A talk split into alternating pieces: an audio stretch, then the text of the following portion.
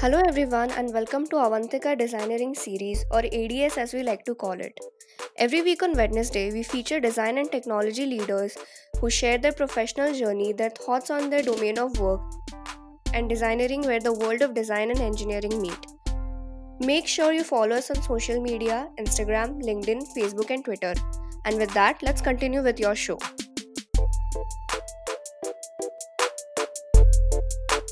In today's world, where new problems are lurking around every corner, design thinking has become necessary. It's not just about solving a problem, but about creating integrated and impactful experiences that are inclusive and meaningful for all the stakeholders. It helps find simple yet innovative solutions depending on the user's contexts while ensuring its usability. So, how can designers practice design thinking to create minimalistic yet impactful experiences? To know more about this theme, in this episode, we interact with Debayan Mukherjee, General Manager, User Experience Design at Samsung Electronics. With two decades of work experience in design centric roles, he holds expertise in user experience design, user interface design, and interaction design. And that's why, on our journey of discovering designeering, we talk to him about creating future of design. Hello, Debayan, and welcome to Avantika Designeering podcast series. It's an honor and pleasure to host you on our show today. Hello. Yeah, it's a pleasure this side as well. Superb. So, Debayan, as our ice breaking question, we all understand how the craft of design touches every part of our lives. Everyone has a different approach to problem solving and designing solutions. The question that I have for you as an icebreaker how can designers develop the ability to approach complex challenges and simple yet innovative solutions? Okay. Um, so, well, design thinking in itself is the answer to defining problems, um, not just correctly, but also strategically, with the designer immersing uh, completely into the user's life and problems, alongside deeply understanding business scenarios and technological landscapes, uh, using them as enablers, and uh, internalizing all of the processed data to an extent that any level of complexity of problem space can be very simply and effectively framed um, to efficiently approach uh, a design solution. Uh, so the key here is to understand and learn and continuously practice user centric design processes and design thinking approaches to run it correctly. And that's the only way of arriving at a meaningful solution. When I say meaningful, it's like meaningful to the user, meaningful to the customer or consumer, whichever way it is, while also staying meaningful and beneficial to the business and uh, your stakeholders, of course. Bob, well said, and um, absolutely important. In fact, while we launched our uh, show with uh, Tim Kobe last week, and uh, you know, we we also spoke about the uh, passion in which you go out and actually, uh, you know, create value for the customer, and how it actually makes a difference to them, which which changes uh, the entire definition of success of a product itself. So, absolutely well put there. So, moving from that icebreaker, Debayan, to uh, your journey, you have an experience of close to two decades in the user experience domain. From architecture to consumer goods to smartphones, we are excited to hear about your design journey. Can you take us through your professional journey? Yeah, so, um, well, these days it's quite uh, commonplace. But at that time, in you know the time I hail from, uh, this sort of journey was quite unusual. Um, that was the time for engineers and doctors to evolve. Uh, it still is, but designers were probably only a bunch of fashion designers. And architecture, on the other hand, meant serious business. It was meant for a creative few with uh, a sense of scale to become hardcore architects, uh, run forms, run site to site with blueprints tucked in the underarms, and not really for transforming into other fields of design like product design and UX design and such. So it was therefore sort of unusual for for my boss. I was working in Delhi uh, with a with a corporate architecture firm for about two years, and also for my dad, who painstakingly grew me into an architect. But I I wanted to explore and not settle yet. Explore the wild world of design. So I sort of broke free and took a leap of faith uh, after practicing architecture for a couple of years. Went to NID to study product design, and then worked with Gillette in Delhi and Intel in Bangalore. Then found myself hired by a mobile service provider in Hyderabad working with mobile carrier giants like Airtel and Verizon um, on their consumer portals and B2B products. And then landed up in Samsung when Samsung Bangalore R&D decided to set up an in-house UX team back in 2009. Uh, we were a team of the famous first five that grew to 80 designers over the last 12 years of me being here and is still mm, every day, you know, feels like the journey has just begun with so much energy, so much talent in the midst of cutting edge technology, continuously making a difference to consumers' lives, making meaningful innovations, unique inventions. So, yeah, that's sort of wrapping it all up, summarizing my close to two decades in two minutes. Super. I, I think that was a quick capsule. I, I just have one question here. How has you know your journey uh, of exposure in architecture helped you uh, today in uh, the user experience design that you, you you are building with your current organization? So, um, it's kind of design at the end of it. Um, architecture kind of brings a different scale to the mind. Um, when I started architecture, studying architecture, practicing architecture, I didn't think about uh, you know product design. But when I came to product design, I realized the the same design principles, the same design methodolo- methodology, the same um, you know structure works in all forms of design, in product design and UX design. Just the scale keeps changing. Like you would be thinking in a much more bigger, macro scale when you think of architecture or space design. But when it comes to product design it kind of the scale a lot of times shrinks to a really micro scale. So if your mind is able to kind of shuttle between those two scales you kind of exercise your mind to kind of think irrespective of scale. Uh, i think it's possible to kind of have a holistic understanding around design with a problem in the center with the user in the center and you know the main job kind of commonly being defining the problem and then kind of developing a solution you know co-working with people around you Super. Well said in terms of actually connecting the dots in the real life.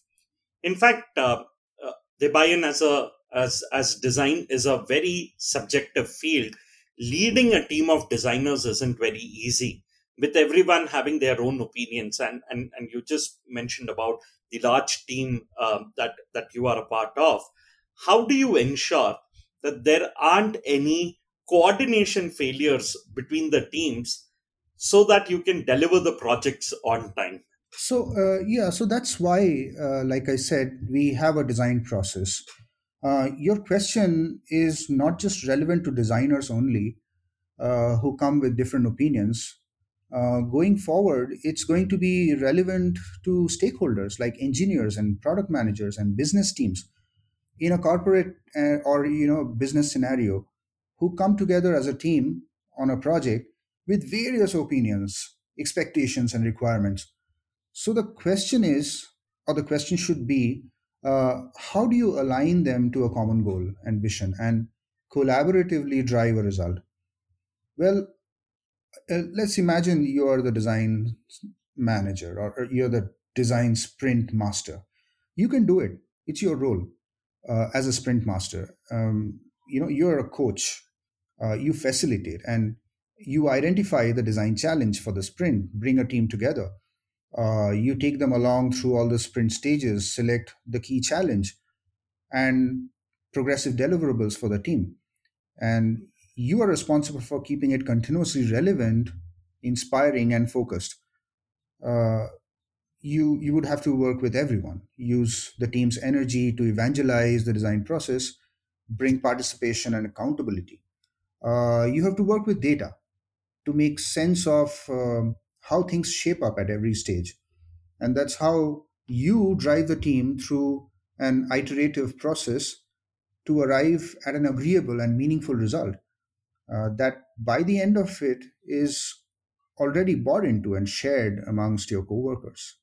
Absolutely relevant. I think um, as you rightly put it down uh, you know the, the the way you actually uh, work in teams uh, and across domains whether you part of the design team or the product development the engineering team i think um, this is completely relevant to all of them in fact moving uh, from from that thought Debayan into my next one which is designers come from a different starting point they have years of experience with designing so their brains are trained and wired to these skills, mindsets, and say tools. The question that I have is what are some of the ways through which designers can unlearn and learn new skills to benefit from the power of design thinking completely? I mean, let's take a cue. Today, in the world of user experience design, it's so dynamic. I mean, it, it's it's changing um, every few weeks, every few days, and uh, you know, there's so much of unlearning which is required and learning with these new tools. So so so how how how does one manage it? So yeah, again, extremely relevant and very good question. Uh, so I have a slightly different take to it. Like um, I know uh, the this buzzword of unlearn has been around for a while. Like when I was in design school, uh, we heard this the first time that hey, you're from architecture, you have to unlearn first, okay, and then you become a product design.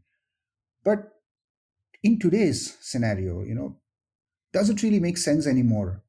With so much happening, so many uh, different kinds of designers doing so many different things in sequence, sometimes in parallel, multitasking between a GUI piece and an artwork, or from a space design to an illustration, uh, also while influencing on a social network.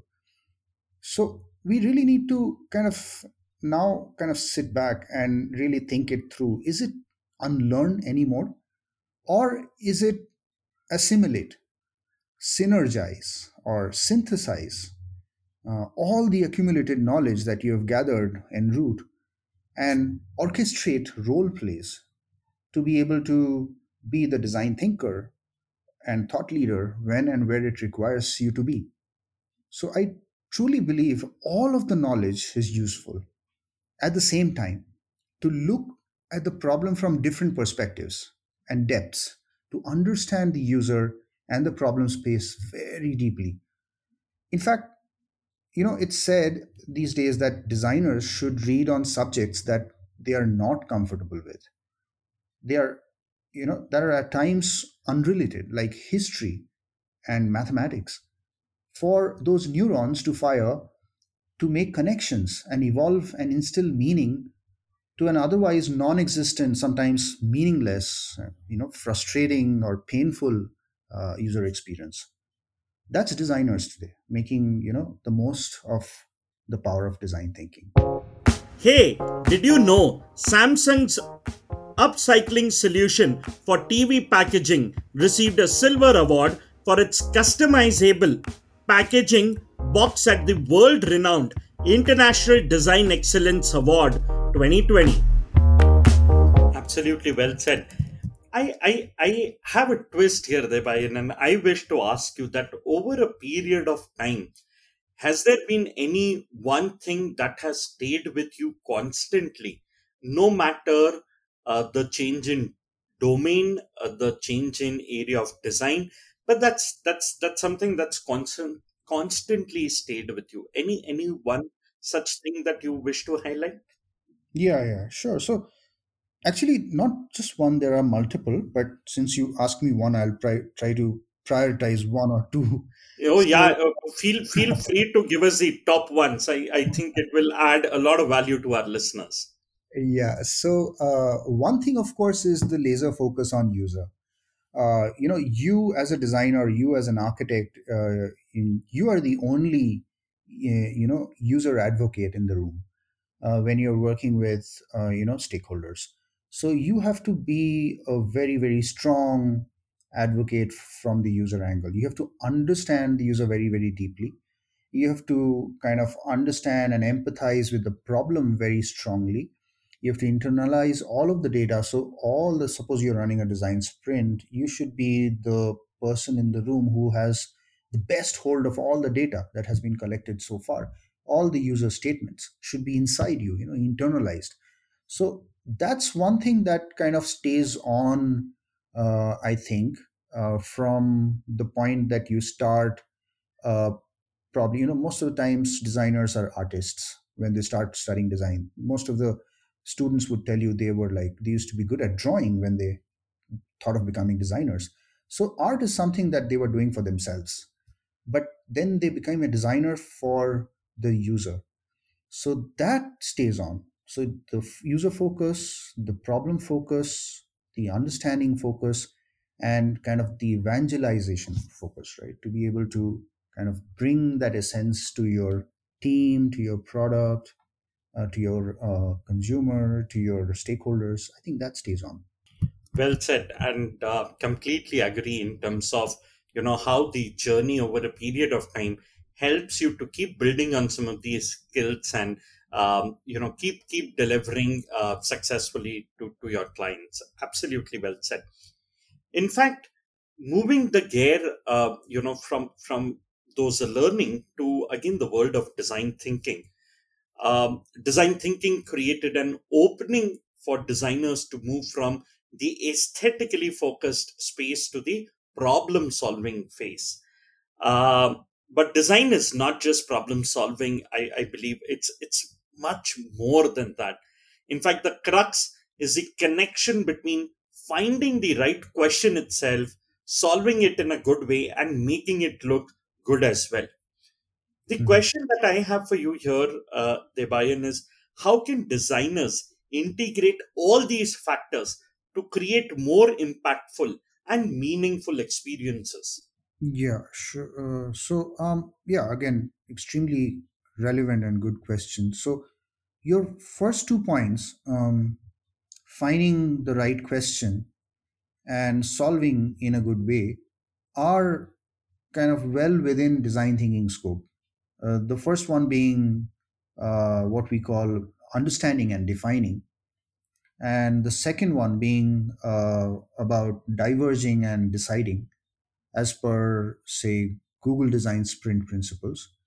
And as per IDEO design principles, these are the inspiration and the ideation stages, respectively essentially pretty much part of your design process itself. Um, but your third point, uh, making it look good, is actually very interesting. It's it's actually what we call visual design or or visual thinking or visual concepting. Uh, part of it um, should be explored during the design sprint itself, uh, while studying visual trends around the product space Uh, the results of this study may actually influence or enable the design decision itself. Um, and part of it, you know, is explored during low to high fidelity prototyping, uh, iteratively, of course, before the product goes into production. And it's an important thing to understand that it doesn't end there. Uh, the process is always iterative. Uh, after the first release, there could be some beta testing based on which there could be several stages of iterations and versions that the product would go through. the design keeps evolving and you know breathing and improving and continuously aligning to the consumer's day-to-day life going forward and so does you know all of this all of these three things that you mentioned Absolutely. In fact, uh, that also connects me to one more interesting element is that while working in a product for the population with such cultural diversity, various elements such as language, imagery, design positioning, some are building a design for the mass population. And, and you've been part of organizations that have gone out and created products for masses as well how did you integrate all of these elements to create an appropriate uh, product for the mass population? And what were some of the challenges which you faced while developing these products? yeah so um you know this understanding also is changing um the understanding that every product should reflect a localized culture or a you know product portfolio should reflect the cultural or the socio-economic diversity. Well it may still be you know largely true to some extent in you know specific domains. But broadly uh, what we see today is that the boundaries are blurring between local and global standards and preferences of flavors and aspirations. Even in you know tier 3s and 2s uh, you will see global aspirations while the budget may still be quite local. And therefore the diversity i mean the, the di- diverse supply uh, whether it's cars or smartphones or soaps or toothpastes you would see global aspirations being met with um, global products or say wannabe glo- global products so to say. Uh, so the mass is um, not you know no longer really mass the aspirations are a much much higher you know than us so the, these aspirations need to be very cleverly understood and catered to while fitting into every pocket of course. Your insights that come out from your research should be you know correct. And that's the primary challenge that can only be you know overcome with the thoroughness of your research and design thinking In fact, Debayan, that, that you know, uh, while while you answered my last two questions, one of one of the questions that I want to ask you is: Is there any product that you could share uh, that either you worked uh, in, in in in your uh, corporate journey or uh, any other product that you see in the industry that's gone out and actually uh, nailed this in a beautiful way in terms of really understanding the connection between the right questions, solving it in good way, and making it look good, as well as uh, maybe a product which is uh, which which is for the mass population. Any any example that intrigues you, that that excites you, that you would want to share with our listeners?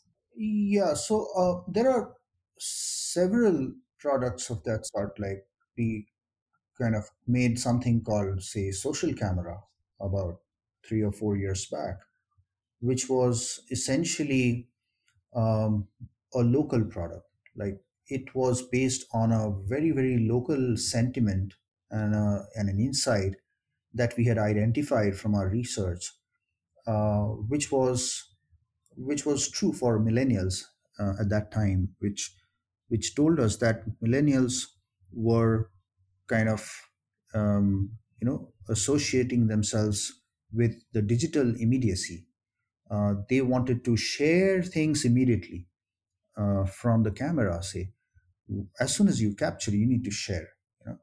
So there were actually ads on tv from other brands where you know a, a celebrity was you know you know, capturing a selfie with a fan and immediately sharing it with her. So that was the local aspiration. And we wanted to make a local product and make it a global aspiration and kind of we did it to some extent. Uh, we came up with a product um, an interaction and it was an invention. In fact we patented that interaction because it was so unique. It was actually the fastest way fastest method of sharing from the camera. So yeah it resulted in a great experience and a great product. The consumers loved it. Um, so yeah, so there are many such examples um, in you know the body of work that we do. Hey, did you know Samsung, India's biggest and most trusted electronics company, recently launched Powering Digital India, its brand new vision for the country that will be driven by an exciting new citizenship program aimed at students across the nation. A refreshed local research and development strategy with special focus on the local startup community and new initiatives in manufacturing. Absolutely, I think that's a that's a very exciting uh, and interesting uh, example. And in fact, when you spoke about uh, you know the the the global market uh, you know part of it, in fact, in today's world, customers think a lot about choosing the right product, which is enhancing their experience and adding value to their lives. The question that I have is Do you believe this over analysis creates difficulties in developing experiences, especially when we are creating for uh, global markets? hmm Yeah, so um, mm, well, I won't say it creates difficulties. Um, as a designer, I would love the challenge to identify, uh, you know, the continuously changing and diverse problem space. It's challenging, of course, to cater to a consumer who is increasingly more intelligent, more observant, more knowledgeable, and sensible than yesterday, and to improve his or her life today by easing his or her daily life experiences. So, plain gimmick uh, and you know titillating emotional experiences that probably worked yesterday won't work as well today unless uh, they are very carefully enveloped around functional advantages providing very clear value to the user to be able to you know aspire to to do more and to be more than yesterday um, so yeah so it clearly uh, won't work otherwise Wow, you summed it up in a in a in a really beautiful way in in that last line. And and my next question to you, Debayan, comes from something which has been a trend of late, and a lot of people talking about it. Uh, in fact, our uh, digital magazine uh, last issue was partially based on the theme of minimalism, which is a timeless design concept that has been used in various eras, but much spoken about now. Um, and it is relatively new as far as design is concerned the question that I have is how can designers develop the ability to do more with less, keeping usability and inclusivity in mind? great question so yeah i will try to show you another angle of it um, so i believe there have always been a balance between maximalism and minimalism when it comes to design. Like for example while you know in germany in the 1920s there was bauhaus and uh, mies van der rohe on one hand there was art deco in us and neo-gothic in england and beaux arts in france all around the same time yet you know at different significantly different levels of complexity and ornateness. So so that carries on and even today you see degrees and uh, degrees of purposeful complexities in products strategically defined based on consumer preferences and identities underlying philosophies that are created over years of using them. For example when it comes to say uh, my domain like smartphones uh, you would have seen a distinct difference in identities and philosophies between uh, say ios and android in iOS, you would generally find a more minimal approach, find one way of doing one thing. But when it comes to Android, uh, it's more of maximalism where there are tons of ways of doing one thing. But that's the whole point. I mean, that's the strategy and that's the consumer understanding. So it really depends on your target audience and your strategy. Your understanding of your user who they are what they want what have they wanted over the years from you how they use your product what their aspirations are what their goals and desires are. All of that need to be deeply understood empathized and internalized and that's how an identity evolves and develops and complexity is minimal approaches usability and inclusivity uh, are decided by the designer by knowing who you're uh, designing for who uses your product by deeply understanding your user Absolutely. In fact, from who uses your product to where um, you know the customer interacts with your product is where my next question comes from. If you see, the Debayan companies interact with their customers across multiple channels through their website, social media, mobile applications, and we can keep talking about so many multiple channels out there. All these channels allow the customers um, uh, you know to actually experience the product and for companies to serve clients in various ways convenient and effective and boost the brand's image and credibility as well the question that i have for you is how can we provide a consistent experience across channels especially both online and offline? This also comes with one of the most magnificent creations of Samsung at Bangalore in terms of the experience store that you have, and how beautifully, um, as an organization, it's gone out and balanced, uh, you know, online business and the offline business. So, so how do you uh, go out there and provide this consistent experience out there? yeah um, Well, this again depends on the company's strategy and philosophy of customer interaction and communication and issue resolution.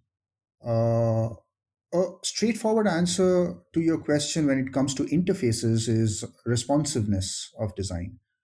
How a certain interface and experience can be scaled across uh, various form factors, transformed across real estates to maintain a consistent identity and structure. But online and offline is pretty tricky. I mean, I really don't know um, if there can be any lines drawn. Uh, it may be a very challenging thing to do, and you know, a very heavy investment to make. Not sure how many organizations really do that, and what sort of ROI they get. You know, it needs to be studied to kind of accurately answer but essentially it's an important thing to do and it's an important thing to do online for sure and that's what one ui for example does for samsung smartphones for example and such structural and visual policies that unify experiences and make it easier and faster and more convenient and efficient for users to use a product uh, because they do it on a day-to-day basis Absolutely. And while you, we spoke in the entire conversation about a lot of blends, including a last question where we were talking about the blend between offline and online as well, uh, that companies strategically decide. My last question for you is is also uh, you know on one such blended philosophy that we follow at Avantika University. Um, to differentiate ourselves from our peers and sister concerns, we said that today um, an important philosophy which is relevant is a blended approach of design and engineering. And we coined a term for it called as designeering. The question that I have for you, Debayan, is do you think that such philosophy is need of the hour and we need to train the talent to build perspective uh, in designeering and not necessarily only in design or only in engineering. What are your thoughts about it? Hmm. It's very interesting, actually. It's a it's a good concept. I would love to know more, uh, really, kind of deeply, what it really means. Uh, sounds interesting, though. Thinking from a design education point of view, uh, it might be an interesting take on teaching methodology to marry aspects of design and engineering in the classroom. Um, and look at it from you know um, a product development perspective instead of uh, only focusing on the design problem or process um, but i mean if i have to think about it it can be equally challenging i don't know how you guys make it happen Uh, do designers learn to code, or is there an exchange model to interface with engineering college students to make you know prototypes together? Not sure what should be the right model at design education level, uh, but as a concept, it is quite interesting. Definitely quite interesting because it tends to prepare students for the next level of product development and possibly stakeholder interactions, which typically we tend to start learning on the job or possibly during internships. And in fact, extending that thought, it could get even more interesting if schools can think of introducing product management or program management as you know peripheral functions or interactions during design courses to give a, a truly real life essence of how product development happens in the industry.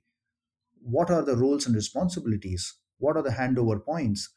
Uh, how triad based collaboration happens something that students would go through in profession definitely but it may add value at this stage you know uh, in their student portfolios and mm, possibly equip them better for you know what's waiting for them outside uh, the gates Wow, thank you so much for building in that interesting perspective uh, uh, to, to our philosophy as well.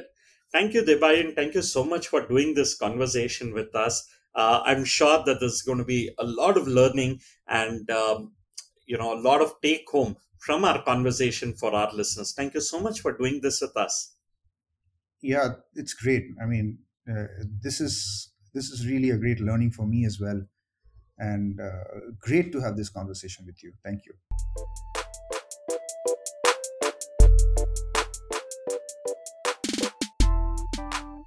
Hey there, we hope you enjoyed our show. Do write to us on ads at the rate avantika.edu.in. We look forward to your opinions, feedbacks, and suggestions of speakers you would like us to host on this show.